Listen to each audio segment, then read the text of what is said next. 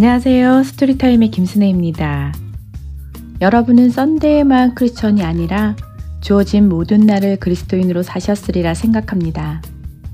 오늘 스토리에서는 그리스도인답게 사는 것이 무엇인지 생각해 볼 수 있는 이야기가 나옵니다. 줄거리를 들으시는 동안 이야기의 주인공이 되어서 같이 느끼고 같이 생각해 보시기 바랍니다. 그럼 오늘의 스토리 티셔츠 크리스찬의 줄거리를 들려드리겠습니다. 브래드와 신디 남매는 부모님과 함께 즐겁게 휴가를 보내고 차를 타고 집으로 돌아오는 길이었습니다. 아빠는 아이들에게 집에 도착하면 먼저 강아지를 목욕시키고 잔디를 깎아달라고 부탁하지요. 브래드는 집에 도착도 하기 전에 집안일을 시키는 아빠에게 불평을 늘어놓습니다. 바로 그때 아빠의 차 앞으로 한 대의 차가 위험하게 끼어들었습니다. 아빠는 깜짝 놀라 경적을 울리며 급정거를 합니다. 그로 인해 차 안에 있던 모든 식구들도 놀라지요. 그리고 앞차는 계속해서 차선을 바꿔가며 위험하게 운전을 하고 빠른 속도로 가족들의 시야에서 사라집니다. 신디는 그 차의 뒷부분에 예수님을 사랑한다면 경적을 울리세요 라는 글귀가 적힌 스티커가 붙여져 있는 것을 보았습니다. 식구들은 그리스도인임을 나타내는 글귀를 차에 붙이고 다니면서 그렇게 위험하게 운전을 하고 다니는 운전자가 이해가 되지 않았습니다. 무사히 집에 돌아온 식구들은 저마다 할 일을 하기 시작합니다. 브래드 역시 아빠가 부탁한 잔디깎기를 모두 마치지만 마치 자신만 혼자 모든 집안일을 한 것 마냥 불평을 했습니다. 그때 친구 네이슨이 브래드의 집에 찾아왔습니다. 여행은 어땠는지 안부를 묻는 친구에게 그저 그랬다고 대답합니다. 기분이 좋아 보이지 않는 브래드에게 왜 그런지 이유를 묻자 브래드는 부모님이 늘 심부름을 시키고 이래라 저래라 지시사항이 많아 기분이 좋지 않다고 말합니다. 네이슨은 자신의 부모님 역시 그러시지만 자신은 그저 한 귀로 듣고 한 귀로 흘린다고 이야기합니다. 이야기를 하던 중 네이슨은 브래드의 티셔츠에 나는 왕의 자녀라고 씌어있는 것을 보고는 브래드의 아빠가 무슨 왕이라도 되는 것이냐고 묻습니다. 브래드는 티셔츠에 적혀있는 글이 그런 의미가 아니라 하나님의 자녀임을 뜻하는 것이라고 말합니다. 하나님은 세상 모든 만물의 주인이시고 나는 그런 주님의 자녀이기 때문이라고 이야기하지요.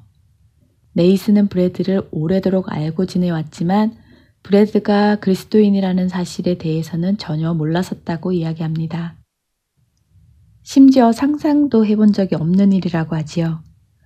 네이슨의 말에 브래드는 살짝 기분이 안 좋아집니다. 잠시 뒤 둘은 공터에 가서 다른 친구들과 함께 야구를 하기로 합니다. 네이슨은 팀의 주장인 브래드에게 자신이 공을 잘 던지니 투수를 시켜달라고 말하지만 브래드는 우리 팀에는 클린턴이라는 좋은 투수가 있다고 말합니다. 네이슨은 계속해서 정말 잘할 자신이 있으니 한 번만 믿고 맡겨달라고 합니다. 결국 브래드는 클린턴 대신 네이슨을 투수로 세우고 야구 경기는 시작됩니다. 하지만 네이슨의 말과는 달리 네이슨은 공을 잘 던지지 못했습니다. 그래서 경기가 시작된 지 얼마 되지 않아 많은 점수까지 내주게 되었습니다. 브래드가 결국은 화를 참지 못하고 네이슨을 부릅니다. 그리고 공을 잘 던지지도 못하면서 왜 던지겠다고 나선 것이냐고 말하며 다른 친구들 앞에서 면박을 줍니다. 그리고 네이슨에게 외야수로 빠지던지 그게 싫으면 그냥 집으로 돌아가라고 말했습니다. 브래드의 말에 네이슨은 상처를 입습니다. 집으로 돌아온 브래드는 여전히 화가 나 있었습니다. 왜 화가 난 것인지 묻는 아빠에게 브래드는 야구 경기에서 있었던 일을 이야기합니다.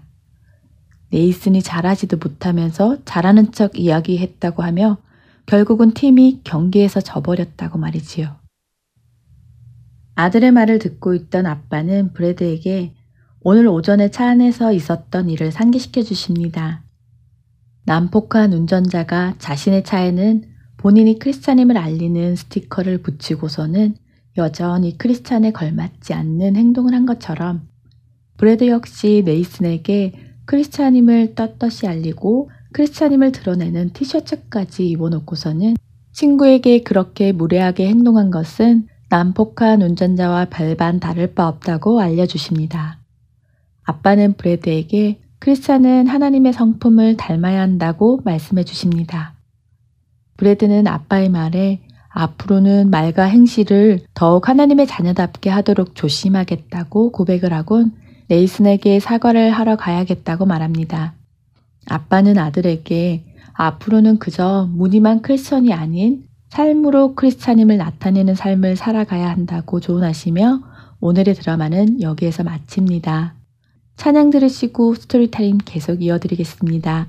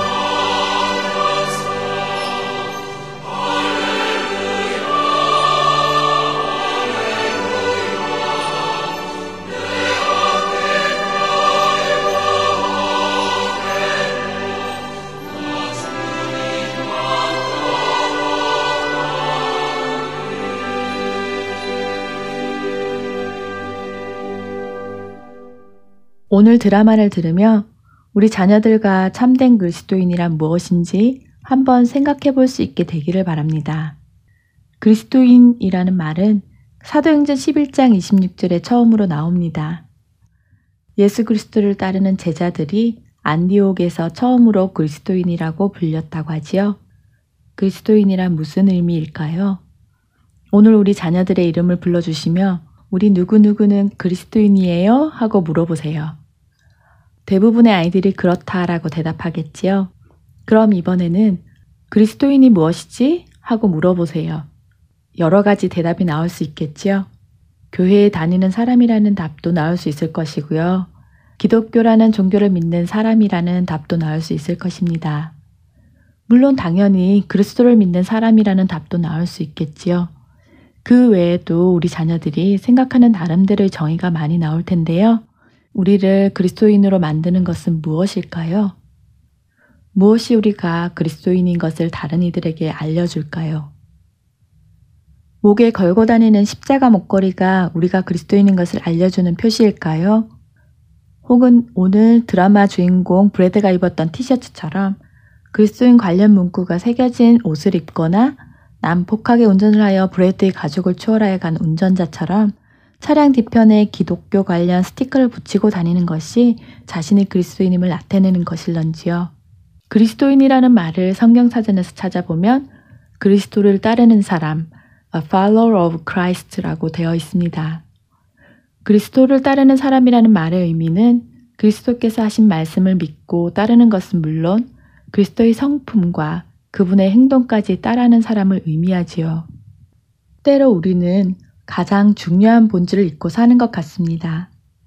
교회에 다니기 때문에, 봉사를 하기 때문에, 내가 CCM을 즐겨 듣기 때문에 자신이 그리스도인이라고 생각하며 살아가는 사람들이 우리 주위에는 많이 있습니다. 여러분들과 여러분들의 자녀들은 어떠신가요? 참된 그리스도인은 이 중요한 본질을 잊지 않고 살아갑니다. 그렇게 삶의 모든 영역에서 늘 내가 그리스도를 따르고 있는지 검토하고 확인하여 자신의 삶을 고쳐나갑니다.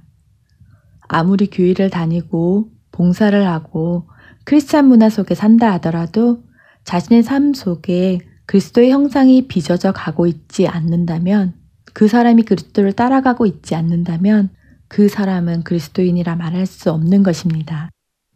자, 이 본질에 관한 이야기를 우리 자녀들과 나누어 보시기 바랍니다. 그리고 이제 우리 자녀들에게 다시 질문을 해보세요. 우리 누구누구는 그리스도인이에요? 사실 이 질문에 우리 부모님들께서 먼저 답하기가 쉽지 않으시지요? 저도 마찬가지입니다. 그러나 우리가 오늘도 그리스도를 따르기로 결단하고 그분을 따라 발걸음을 내딛는다면 우리는 그리스도인이라고 할 수 있을 것입니다. 비록 완성의 모습은 아니지만 완성으로 가고 있는 우리들이기 때문이지요. 오늘 자녀들과 대화를 통해 그리스도인이란 무엇인가를 확실하게 정의 내리고 참된 그리스도인이 되기 위해 함께 걸어가는 온 가족이 되시기를 소망합니다. 이제 주안에 하나 준비된 다음 순서들로 이어드리겠습니다. 먼저 레츠 리더 바이블 이어드리도록 하겠습니다.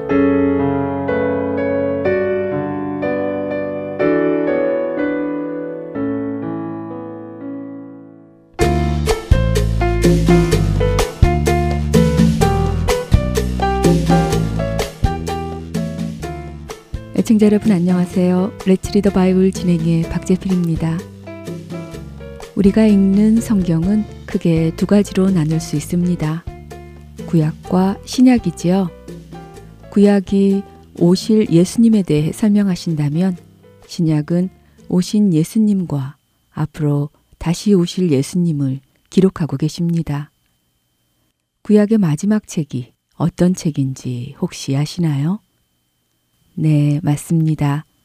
바로 말라기라는 책입니다. 말라기는 4장으로 구성된 아주 짧은 책이지만 아주 중요한 책이기도 합니다. 왜냐하면 이 말라기의 마지막 부분에는 오실 메시아에 대한 구체적인 예언이 들어있기 때문이지요. 어떤 예언이냐고요? 말라기서의 마지막 장인 4장의 마지막 두 절인 5절과 6절을 읽어보겠습니다. 보라, 여호와의 크고 두려운 날이 이르기 전에 내가 선지자 엘리야를 너희에게 보내리니 그가 아버지의 마음을 자녀에게로 돌이키게 하고 자녀들의 마음을 그들의 아버지에게로 돌이키게 하리라. 돌이키지 아니하면 두렵건대 내가 와서 저주로 그 땅을 칠까 하노라 하시니라. 말라기는 하나님의 심판의 날이 오기 전에 하나님께서 엘리야와 같은 선지자를 보내주실 것이라고 하십니다. 이 선지자가 와서 할 일은 아버지의 마음을 자녀들에게, 자녀들의 마음을 아버지께로 돌아서도록 할 것이라고 하시지요. 하나님께서는 아버지들에게 자신의 자녀들을 하나님의 말씀으로 가르칠 것을 명하셨고, 자녀들은 부모를 공경할 것을 명하셨습니다. 그러나 아버지나 부모가 하나님을 떠나면 이러한 하나님의 말씀을 듣지 않게 됩니다.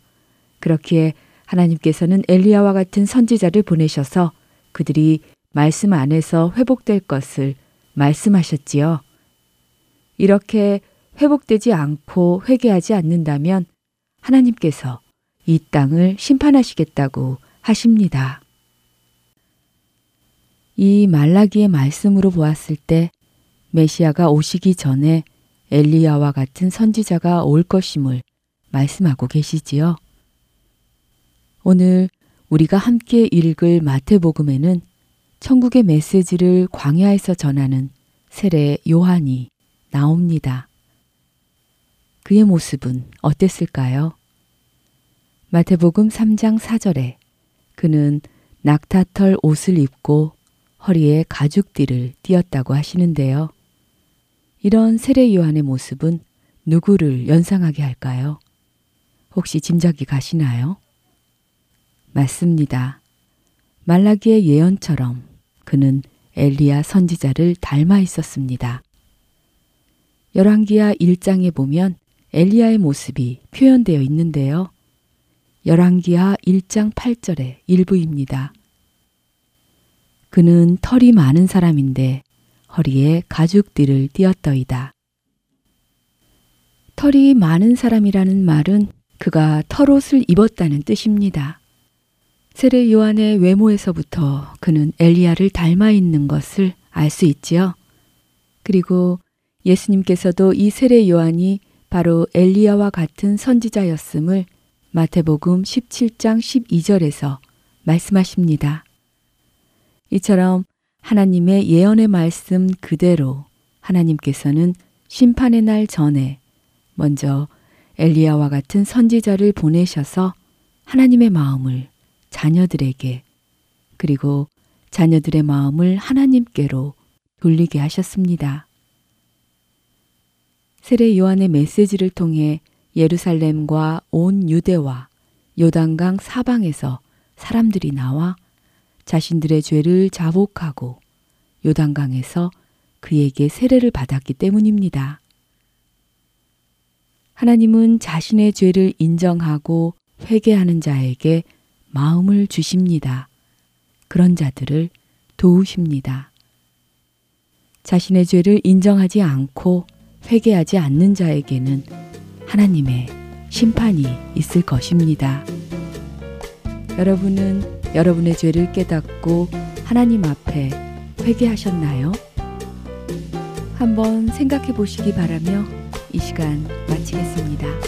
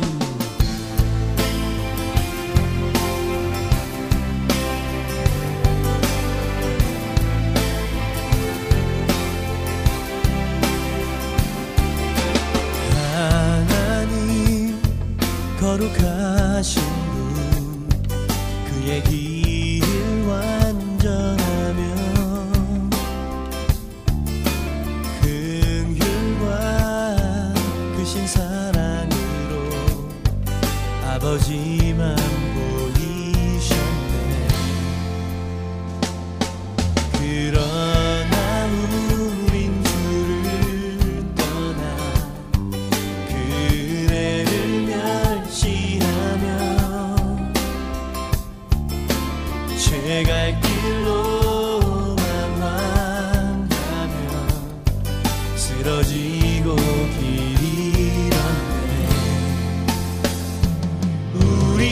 손이 주 앞에 나와 우리 허물을 고백합니다.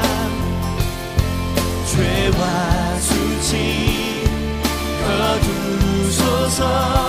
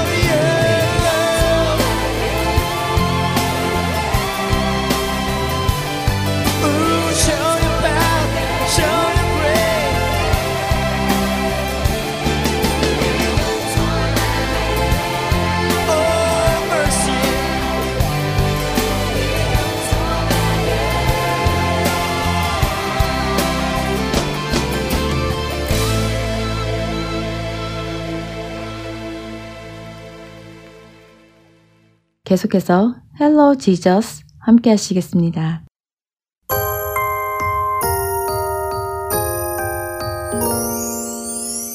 애청자 여러분 안녕하세요. 헬로우 지저스 진행의 김민석입니다. 예수님은 공생애를 시작하시며 병든 자들의 병을 고치시고 귀신 들린 자들에게서 귀신을 내쫓는 등의 기적을 행하셨습니다. 이렇게 되자 날로 예수님을 따르는 무리가 늘어갔지요. 오늘 예수님은 또 어떤 일을 하실까요? 스토리를 통해 함께 만나보시죠. 예수님과 제자들은 모든 마을을 두루 다니시며 천국 복음을 전하셨습니다. 소문을 듣고 모여든 수많은 사람들로 인해 예수님은 식사를 하실 시간조차 없으셨지요. 그래서 그들은 배를 타고 외딴 곳, 곧 갈릴리 바다, 곧 디베랴 바다 건너편으로 갔습니다.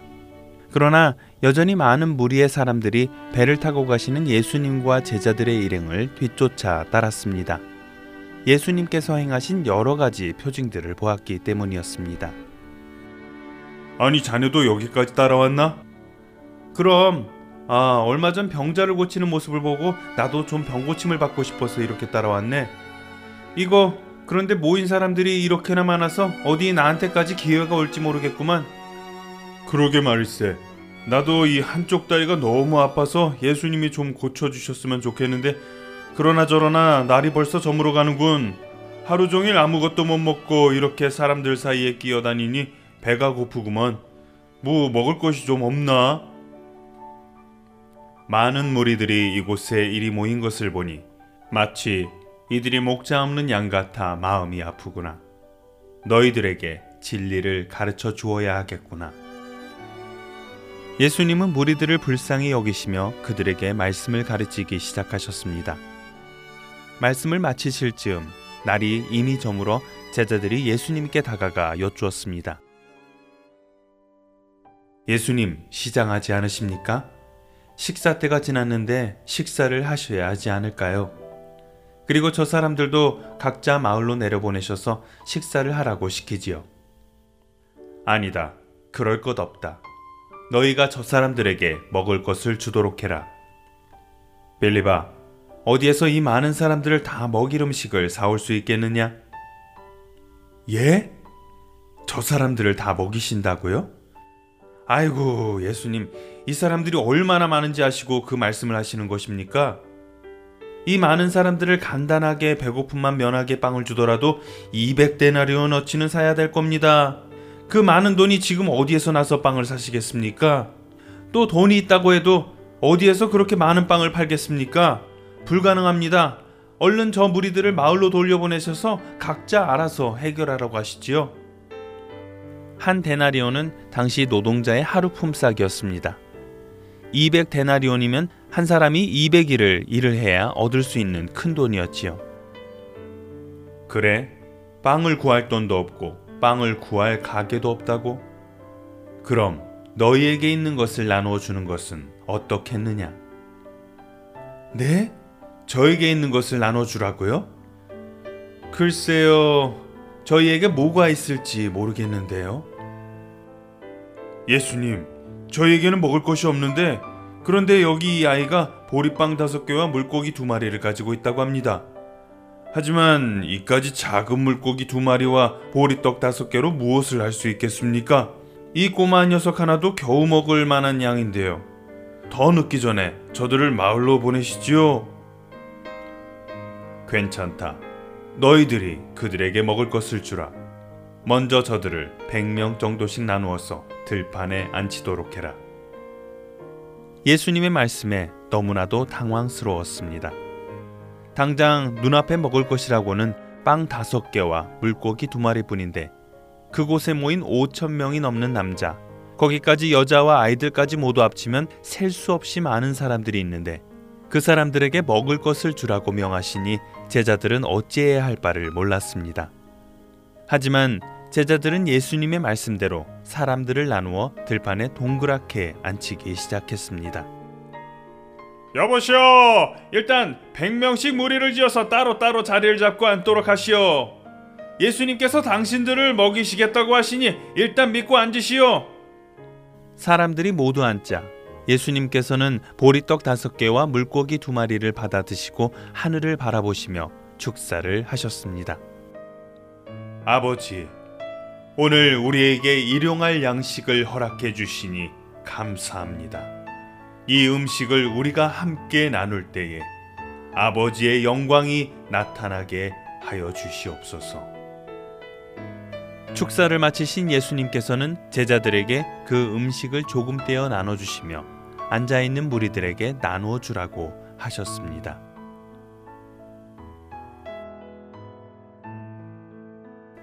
아니, 이게 뭐 어쩌라는 말씀이신 거지? 아니, 이 적은 양을 저 사람들에게 나눠주라니 무슨 말씀이신지 나는 통 이해가 되지를 않네. 그러게 말일세. 오히려 사람들에게 욕만 얻어먹는 것은 아닌지 모르겠어. 어쨌든 주님이 명하신 것이니 따라야지 어쩌겠나. 일단 이 빵들을 조금씩 잘라서 나눠주도록 하자고. 자네는 저쪽 끝부터 나눠주기 시작하게. 나는 저 반대쪽 끝으로 가서 나눠주도록 하겠네. 얼른 자네들도 움직이게. 제자들은 발걸음이 쉽게 떨어지지 않았지만 사람들을 향해 다가가 손에 쥔 음식을 조금씩 떼어 나눠주기 시작했습니다. 아, 배고파 죽겠네. 실컷 앉혀놓더니 뭐하는 것입니까 지금?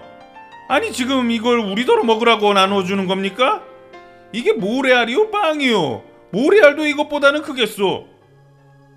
아, 아니 그게 아니라 공평하게 나눠 먹여야 하니 어쩔 수 없지 않소. 내 손에 쥔 이 빵이 겨우 요만한 것을. 이 빵을 보시오. 이 작은 빵을 나눠주려면 어쩌겠어? 어라? 이상하네? 방금 분명 안드레와 빵을 반으로 나눠 가졌는데 왜 다시 빵이 커졌지? 당혹스러운 마음으로 사람들에게 음식을 나누어 주던 제자들은 아무리 나누어 주어도 줄어들지 않는 음식을 보며 그제서야 비로소 예수님의 말씀을 이해하게 되었습니다. 그리곤 사람들이 원하는 대로 빵과 물고기를 떼어 나누어 주기 시작했습니다. 시간이 지나 그곳에 모인 모든 사람들이 배불리 먹고 나서도 음식은 여전히 많이 남아 있었습니다. 사람들은 이 광경을 보고 참으로 놀라게 됩니다.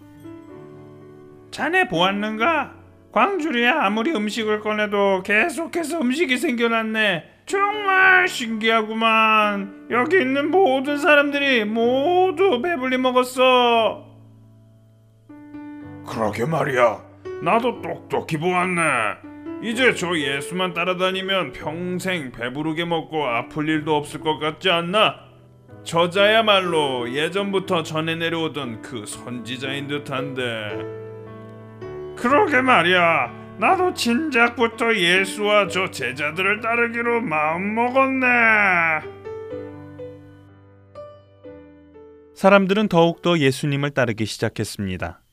그러나 예수님을 따르던 사람들 중 많은 사람들은 잘못된 목적을 가지고 예수님을 따랐습니다. 그들은 예수님이 메시아이심을 깨닫고 따르는 것이 아니라 단지 예수님을 통해 배가 부르고 병나음을 얻기 위해서였지요. 예수님께서 이 땅에 오셔서 그런 기적을 보여주신 이유는 지금 당장 이 땅에서 배부르고 병나음을 얻고 살게 하시기 위함이 아니라 이런 기적을 통하여 예수님이 누구이신지 알게 하고 영원히 배고프지 않고 아픔도 없고 눈물도 없는 하나님 나라를 알게 하시고 천국의 소망을 품게 하시기 위함이었습니다. 혹시 오늘날 예수님을 믿는 우리들의 모습이 그저 나의 필요를 채우기 위해 예수님을 따르는 무리들과 같지는 않은지 되돌아보기를 바라며 헬로우 지저스 오늘 이 시간 마치도록 하겠습니다. 안녕히 계세요.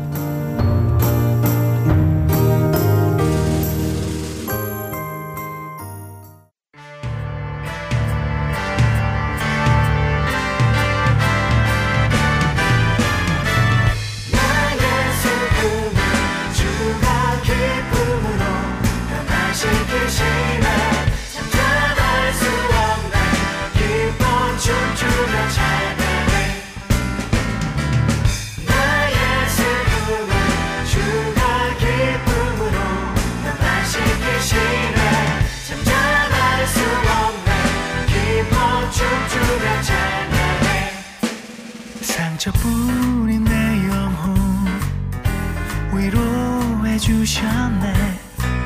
고통 중에 있을 때 주님 평안 주셨네. 주 사랑 어둠이 딤을 나는 느끼네. 주의 빛 비춰주시니 내 마음 기뻐. 주 찬양하네.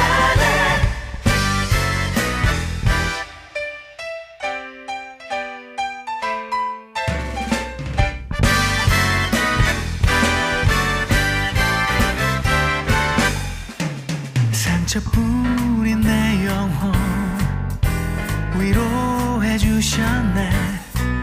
고통 중에 있을 때 주님 평안 주셨네. 주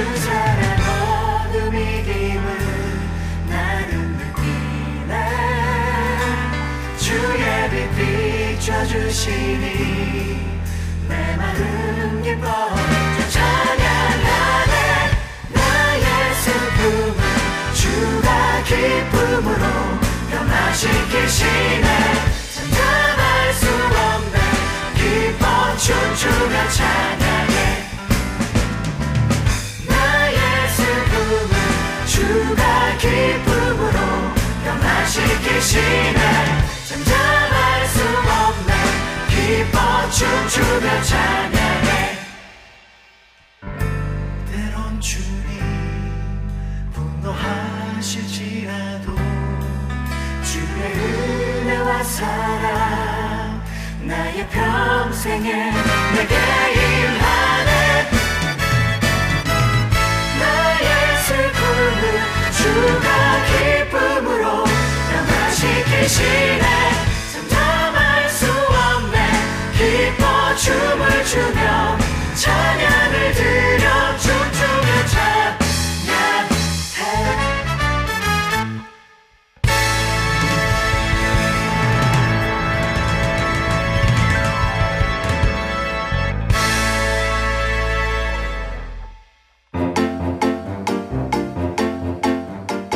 Wouldn't you like to listen to Storytime again? How would you like to be able to see the lyrics that you learned during praise time? If you go to our homepage, you can find Storytime Summary and listen again by playing the file. Plus, you can now print the lyrics of the praises that you learned during praise time. Please visit www.heartandsoul.org and click Listen at the top of the page. Then scroll down to Storytime Guide. If you have any questions, please call us at 602-866-8999. Thank you.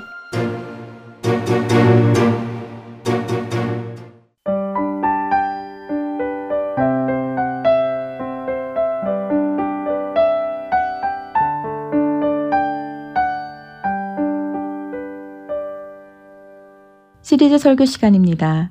캐나다 밴쿠버 박신일 목사님께서 마태복음 6장 33절의 본문으로 주에게 부탁하시니이라는 제목의 설교 말씀 전해주십니다. 은혜의 시간 되시기를 바랍니다. 오늘은 주에게 부탁하시니이라는 제목으로 말씀을 좀 나누려고 합니다. 성경 말씀, 하나님 말씀 마태복음 6장 33절 한 절입니다. 우리 다 같이 한 목소리로 좀 봉독하려고 합니다. 마태복음 6장 33절 한 절입니다. 다 같이 봉독합니다. 그런즉 너희는 먼저 그의 나라와 그의 의를 구하라. 그리하면 이 모든 것을 너희에게 더하시리라. 아멘. 여러분의 인생에 가정과 교회와 일터 셋 중에 가장 중요한 거 뭡니까? 1, 2, 3번. 만약 뭐가 제일 중요하냐고 물으신다면 가정, 교회, 직장. 너무 영적으로 깊이 생각하지 말고 본능적으로 대답해 주시기 바랍니다. 1번이 어디입니까 여러분은? 예, 본능은 가정입니다. 2번이 뭐라고요? 아, 교회 직장이 반반 갈리네요. 3번도 그럼 교회 직장이네요. 성경은 이렇게 말합니다. 가정과 교회와 직장이 똑같이 중요하다는 것입니다.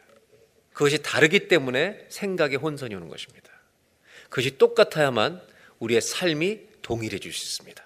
여러분 가정을 교회처럼 만드시기를 축복합니다. 교회를 교회처럼, 가정을 교회처럼, 또 교회를 가정처럼, 직장도 교회처럼. 우리가 일터를 주님이 계신 것처럼 산다면 얼마나 다르게 살겠습니까? 여러분 가정 안에 하나님이 주신 꿈이 존재하고 있는가 생각해 보십시오. 가정이 교회 같다면 여러분의 일터에 하나님의 꿈이 살아있는가 생각해 보십시오. 그리스도인으로서 하나님의 꿈을 가지고 산다는 것은 과연 무엇일까? 저는 신앙생활하면서 저는 목회만 평생 했지만 한국에서도 일반 직장인들과 성경 공부할 수 있는 기회가 많이 있었습니다. 그래서 목회하면서 배운 것은 뭐냐면 예수 믿는 직장인들이 일터에서 많은 갈등을 겪고 있다는 것입니다. 그래서 하나님의 꿈에 대해서 고민을 하면서 교류하면서 살아가는 모습을 종종 봅니다. 보편적으로 성도님들은 자신의 직업에 열심히 일하시는 분들이 많습니다.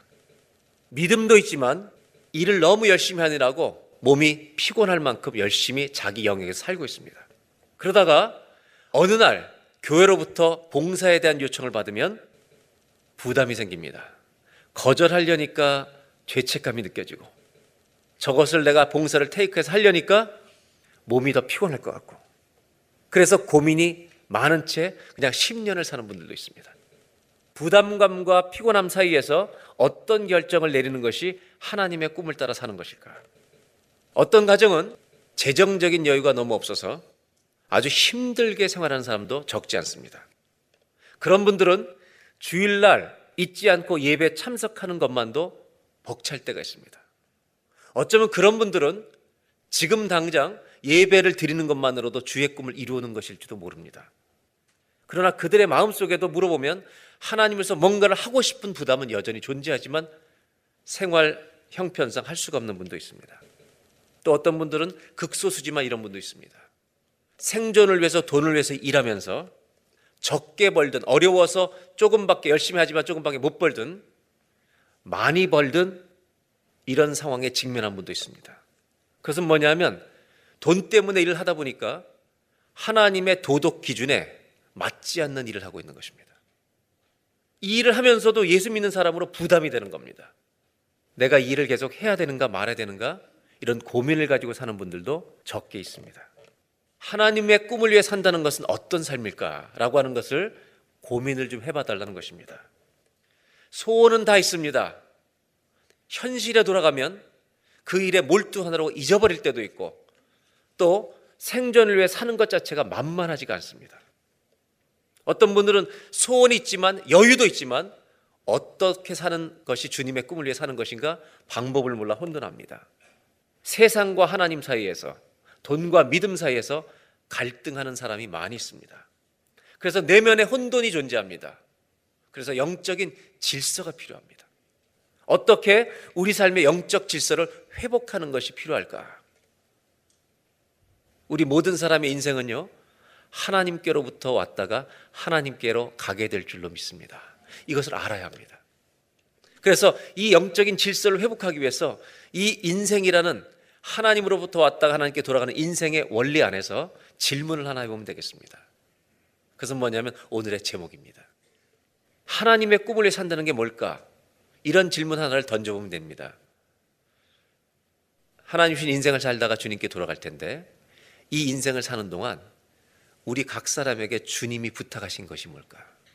주 내게 부탁하신 일이 뭘까? 그것을 사는 것이 하나님의 꿈대로 사는 게 아니겠는가? 저는 이 대답을 성경의 여러 곳에서 찾을 수 있지만 오늘 마태복음 6장 33절에서 이 답을 좀 함께 나누려고 합니다. 다시 한번 33절을 보겠습니다. 다 같이 한번 봉독합니다. 그러므로 너희는 먼저 그의 나라와 그의 의를 구하라. 여기까지입니다. 오늘 제일 먼저 나누고 싶은 한 가지 단어는 먼저라고 하는 것입니다. 그런즉 너희는 먼저. 이 33절 말씀은 이 구절 앞에 19절부터 32절까지 예수님이 다른 얘기를 한참 하신 다음에 이제 33절 결론을 맺으시는 겁니다. 다른 얘기를 한참 앞에서 하신 다음에 먼저라고 얘기하고 있다는 말입니다. 이 먼저라고 하는 단어는 고민하고 있는 우리들에게 고민도 다 잠시 내려놓으라는 것입니다. 우리를 멈추어 세우게 하는 먼저라는 단어입니다. 혼돈과 갈등이 있지만, 고민이 있지만 다 이루지 못한 우리들에게 먼저라고 주님 말씀하시면서 조금만 가만히 기다려보라는 것입니다. 분주하게 살아가고 있는 우리들에게 제일 먼저 우리 안에 있는 소원이 무엇인가를 잘 생각해보라는 겁니다. 마태복음 6장 33절은 앞부분을 총정리하는 한 구절입니다. 이 앞에는 어떤 내용이 있는지 설명을 드리겠습니다. 마태복음 6장 19절로 32절까지 예수님이 먼저 앞부분을 한참 얘기하십니다. 그러므로 너희는 무엇을 먹을까? 무엇을 입을까? 무엇을 마실까? 그 다음 뭐죠? 염려하지 말라. 뭐 먹을까? 뭐 마실까? 뭐 입을까? 이런 것 염려하지 말라는 겁니다. 하늘의 새를 보라고, 들의 백합화를 보라고, 그들이 수고하지 않아도 내가 다 먹이는데 하물며 내 형상대로 지음받은 너희일까 보냐. 이 믿음이 적은 것들을 이렇게 얘기하십니다. 결국 19절로 32절은 이런 얘기를 합니다. 우리들의 관점으로 인생을 볼 때 두 가지의 목표를 가지고 살아가는 사람도 있다는 겁니다. 하나는 19절로 32절, 내가 무엇을 먹을까, 무엇을 마실까, 무엇을 입을까, 내가 잘 먹고 잘 사는 웰빙에 초점이 맞추면 가정도 일터도 교회도 그것을 이룬 도구가 될 뿐입니다. 근데 문제는 그것에 초점을 맞추면 염려가 많아진다는 것입니다. 33절에 주님은 결론을 이렇게 맺으십니다. 그런즉 너희는 먼저. 갈등하고 혼동 속에 있는 우리들에게 주님이 너희는 먼저 하나님의 나라를 구하는 사람이 될 수 없겠느냐, 이렇게 얘기하시는 것입니다. 여러분, 우리에게 먼저가 무엇입니까? 오늘 먼저 누구 생각하십니까? 오늘 먼저 무슨 생각이 우리 안에 지배하고 있습니까? 먹을 것, 입을 것, 마실 것을 우리의 목표로 삼으면 염려가 옵니다. 다시 한번 도표를 보시면 하나님 나라를 목표로 삼으면 가정과 일터, 교회가 하나님 나라를 이루어가는 데 도구가 될 줄로 믿습니다. 가정도 아닙니다. 일터도 아닙니다. 교회도 아닙니다. 하나님의 꿈은 하나님의 나라를 이루시는 것입니다. 그리고 우리 모든 하나님의 비전을 위해 우리의 인생, 우리의 가정, 일터, 교회가 그 꿈을 이루어드리는 도구가 되기를 주의 이름으로 축원합니다. 이것이 하나님의 꿈이라는 것입니다. 지난주에 말씀드린 것처럼 하나님의 꿈은 우리가 한 영혼을 구원하는 일에 어떤 모양으로든지 쓰임받는 것입니다. 왜 그것이 하나님의 꿈이냐면 하나님의 꿈은 창조를 하신 하나님은 마지막 인류의 역사의 종말에 하나님이 이루실 것이 하나님의 나라이기 때문입니다. 여러분, 아침에 일어나면 내일도 젊은 분들은 자녀들의 도시락 걱정을 할 것입니다. 뭘 사주지? 어떤 분은 렌트비를 고민할 것입니다. 사업하는 분들은 어떻게 내일 또 사업을 잘하지? 여러분, 이 생각이 들어오는 건 정상입니다. 나쁜 것이 아닙니다. 당연히 그러지 합니다. 그런데 주님이 너의 마음속 깊은 곳에 너 진짜 소원이 주님의 나라냐고 물으실 때 우리 모두 가슴속 안에 아멘 주 예수여 어서 오시옵소서, 적어도 신앙인의 가슴속에 주님이 부르신다면 제 안에 주님의 나라에 대한 꿈이 있습니다. 이 대답을 간직하고 사는 저와 여러분 되시기를 주의 이름으로 축복합니다. 저는 그래서 습관적으로 저에게 묻는 질문이 있습니다. 그리고 저는 목회하면서 평생 이 질문을 가지고 이 질문을 직접 간접적으로 성도님들과 나누어 왔습니다. 그것은 뭐냐면 우리가 어디로 가고 있느냐는 것입니다. 나는 어디로 가고 있는가? 우리는 어디로 가고 있습니까? 여러분, 우리는 하나님 나라를 향해 가고 있다는 걸 잊지 마시길 바랍니다. 그래서 하나님 나라로 가고 있다는 이 놀라운 하나님의 계획과 꿈이 내 안에 들어오게 되면 바뀌는 게 하나 있습니다. 그게 뭐냐면요, 동기가 바뀐다는 것입니다. 직업이 바뀌는 게 아니라 동기가 바뀝니다. 돈을 벌기 위해서 벌던 사람이 웰빙을 위해서 벌던 사람이요, 하나님의 꿈이 들어오면 주의 나라를 위해 돈을 벌게 될 줄로 믿습니다. 여러분, 꿈이 바뀐다는 건 이것입니다. 직업이 바뀌는 게 아니라 내가 그 일을 하고 있는 동기가 바뀌어버리는 겁니다. 내 남편이 주를 위해 살 사람이 될 줄로 믿습니다. 그리고 해주는 겁니다. 내 자녀들이 주를 위해 살 사람이 될 줄로 믿습니다. 그리고 하는 겁니다. 직장에서 나가서 일하는 사람은 돈을 벌 때도 내가 이제는 내가 잘 먹고 잘 살기 위해서 일하는 게 아니라 나는 주의 나라를 위해서 열심히 일하리라. 그런 사람은요, 반드시 더 성실하게 일합니다. 저는 예수 믿는 사람들이 일터의 현장에서 열심히 일하는 사람들 되시기를 축복합니다. 누구를 위해서요? 주의 나라를 위해서. 예수님 말씀하십니다. 먼저 하나님의 나라, 하나님의 나라를 구하는 사람이 될 수 없겠느냐, 하늘나라의 보화를 쌓는 사람이 되시기를 주의 이름으로 축원합니다. 하나님 나라를 위해 산다는 것은 직업을 바꾸는 게 아닙니다. 여러분, 동기를 바꾸는 것입니다. 오늘부터 돈 버는 이유가, 일하는 이유가, 건강이 필요한 이유가 주의 나라가 되시기를 주의 이름으로 축복합니다. 오늘 첫 번째로 나누고 싶은 것이 이것입니다. 한번 따라 하실까요? 먼저 하나님의 나라를 구하십시오. 주님이 부탁하시는 게 뭔지 아십니까? 주 내게 부탁하신 일. 너 먼저 다른 거 하기 전에 하나님의 나라를 먼저 구할 수 없겠느냐, 하나님의 나를 먼저 생각하는 사람이 될 수 없겠네. 이것이 주님이 우리에게 첫 번째로 부탁하신 것입니다. 예수님이 마태복음 24장 14절에 이렇게 말씀하십니다. 다 같이 읽겠습니다. 이 천국 복음이 모든 민족에 증언되기 위하여 온 세상에 전파되리니 그제야. 이 끝이 뭔지 아십니까? 주의 나라가 올 줄로 믿습니다. 복음이 땅끝까지 전파된 그 시점이 와야 주의 나라가 오는 것입니다. 우리에게 부탁하십니다. 그의 성도님 한 사람 한 사람에게 부탁하십니다. 너희 인생에 먼저가 자녀도 아니라 돈도 아니라 건강도 아니라 하나님의 나라가 되는 사람이 될 수 없겠느냐. 주님의 나라가 저의 먼저가 되게 하여 주시옵소서. 두 번째로 나누고 싶은 게 있습니다. 다시 한번 6장 33절을 보겠습니다. 그의 나라와 의를 구하라고 말씀하십니다. 그의 나라는 하나님의 도래할 나라도 있지만 또 하나는 하나님이 다스리시는 삶을 구하라는 겁니다. 하나님이 통치하시는 것이 주의 나라입니다. 그리고 또 하나는 하나님의 의로움을 구하라는 것입니다. 여러분, 우리가 왜 일을 해야 되냐면 주의 나라를 위해 하는 겁니다. 왜 돈을 벌어야 됩니까? 주의 나라를 위해 하는 겁니다. 여러분, 건강하시기를 축복합니다. 그런데 주의 나라를 위해 건강하시기를 바랍니다. 그렇다면 그 주의 나라에서 일할 때 주님의 의도 구하라는 겁니다. 무슨 말씀을 드리려고 하냐면, 이 세상에 나가서 여러분 돈을 벌고 일하는 이 삶의 현장은 절대로 쉽지 않습니다. 왜냐하면 죄인들이 살고 있는 현장이기 때문입니다. 그래서 이 삶의 현장에서는 죄를 질 수 있는, 유혹에 넘어질 수 있는 기회가 너무 많기 때문에 하나님의 나라와 의를 구하라고 말씀하십니다. 성경에도 오늘날 현대 직업으로 갖다 놓으면 오늘날 일어날 수 있는 신앙인들의 문제가 성경에 이미 수천 년 전에 많이 일어나고 있습니다. 성경의 한 이야기를 제가 소개하겠습니다. 엘리사라는 선지자의 돕는 사환이 있었습니다. 그 사람의 이름은 게하시입니다. 그런데 나아만, 아랍 나라의 나아만 장군이 자기의 여종의 얘기를 듣고 자기 문둥병을 고치기 위해서 엘리사에게 옵니다. 엘리사가 나아만이 왔는데 만나주질 않습니다. 오히려 종을 시켜서 이 사환을, 아마 게하시를 시켰겠죠, 요단강 물에 가서 7번 씻으라고 합니다. 그래서 이 나아만 장군 기분 나빠서 집으로 돌아가려고 하니까 같이 온 종들이 다 붙들고 뭘 못하겠습니까? 하라고. 7번 들어갔다 나오니까 깨끗하게 났습니다.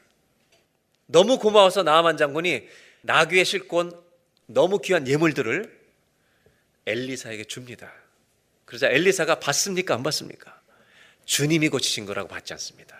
그랬더니 흙을 달라고, 이 땅에 흙을 가져가서 내가 하나님을 가서 예배하겠다. 그리고 갑니다. 그리고 그 예물을 내고 떠나는데 게하시의 마음에 돈이 보이기 시작합니다. 그리고 몰래 쫓아갑니다. 엘리사 모르게 쫓아가서 나아만 장군님, 저희 선생님이 좀 다시 달라고 그러시는데요, 이렇게. 그래서 나아만은 모르고 줍니다. 이것을 오늘날의 용어로 말하면 커미션이라고 그러는 겁니다. 근데 문제는 이거죠. 사업을 하실 때 계약이 되어 있는 커미션은 정상입니다. 이건 언더 더 테이블 머니입니다. 거짓말로 취하는 것입니다. 예수 믿는 사람은 이런 거 하지 말라는 것입니다. 신앙인이 그러면 안 되는 일을 저지르는 경우가 많습니다. 돈이 중요하기 때문에. 그 이야기의 결론은 이것입니다. 나함은 몰라도 나 여호와는 아느니라. 주님이 아십니다. 일터에서 돈 때문에 거짓을 취하는 신앙인의 상징이 게하십니다. 남녀관계에 유혹들이 많습니다. 젊은이들 사이에는 동거가 이미 유행하고 있습니다. 직장 생활하다 남자 여자의 부적절한 관계에 유혹을 받는 경우가 많습니다. 요셉은 매니저가 됐다가 보디발의 집에서 유혹을 받습니다. 매일 치근덕거리는 그 여자의 유혹을 받다가 결국 그 현장을 옷을 버리고 도망합니다. 그때 요셉이 했던 말은 창세기 39장 9절에 나옵니다. 한번 보겠습니다. 다 같이 읽겠습니다. 이 집에는 나보다 큰 이가 없으며.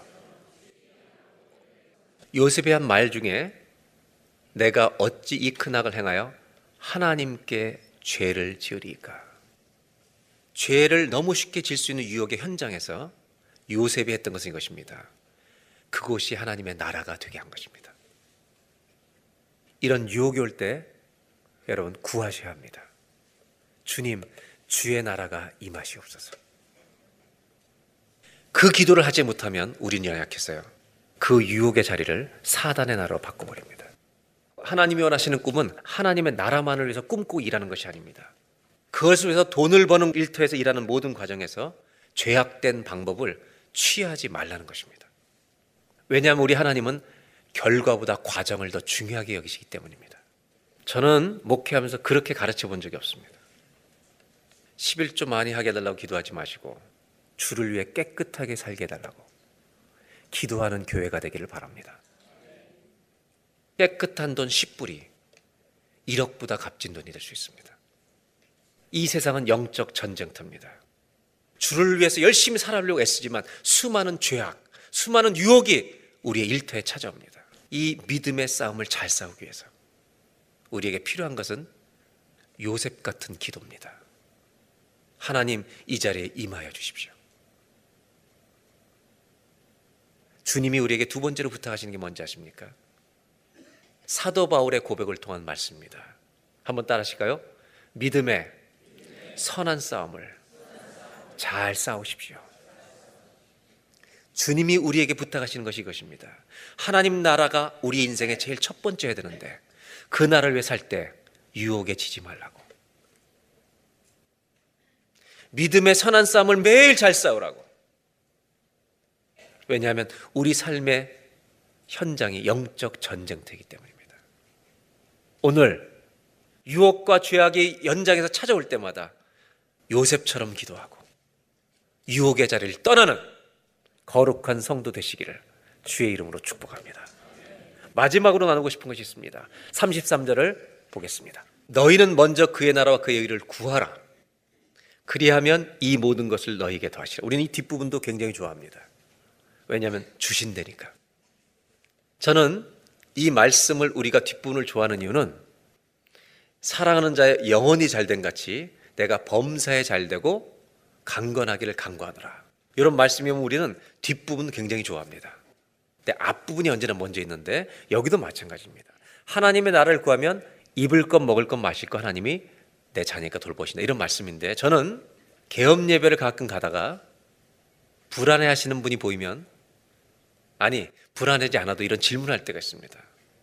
개업을 하는 분들은 잘 될까 안 될까 걱정이 많잖아요. 저는 어떤 질문을 하냐면 여러분들이 대답해서 보세요. 여러분은 만약 비즈니스를 개업하신다면 사업이 중요합니까? 자녀가 더 중요하십니까? 대답 잘 하셔야 돼요. 누가 더 중요해요? 어떤 분 대답 안 하는 분도 지금 있습니다.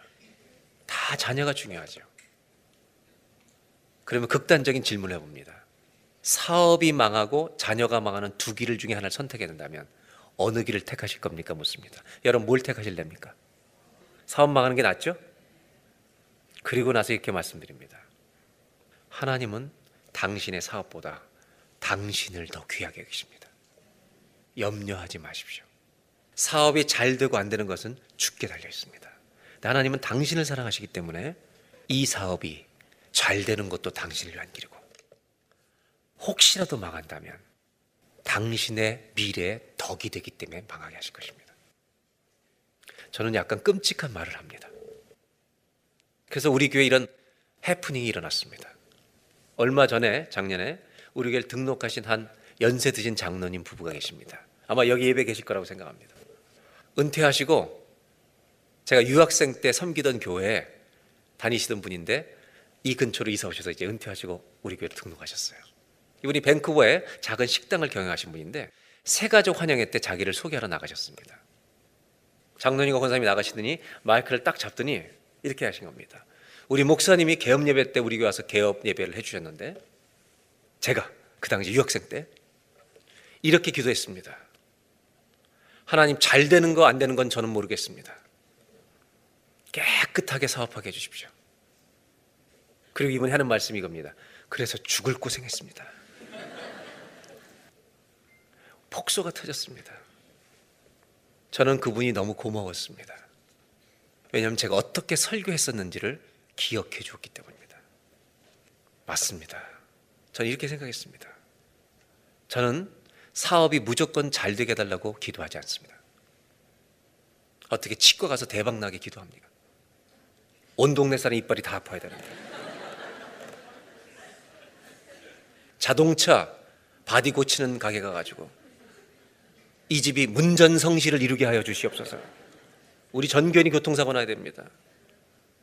예수 믿는 사람은요, 예수 믿는 사람의 관점에서 기도하는 것입니다.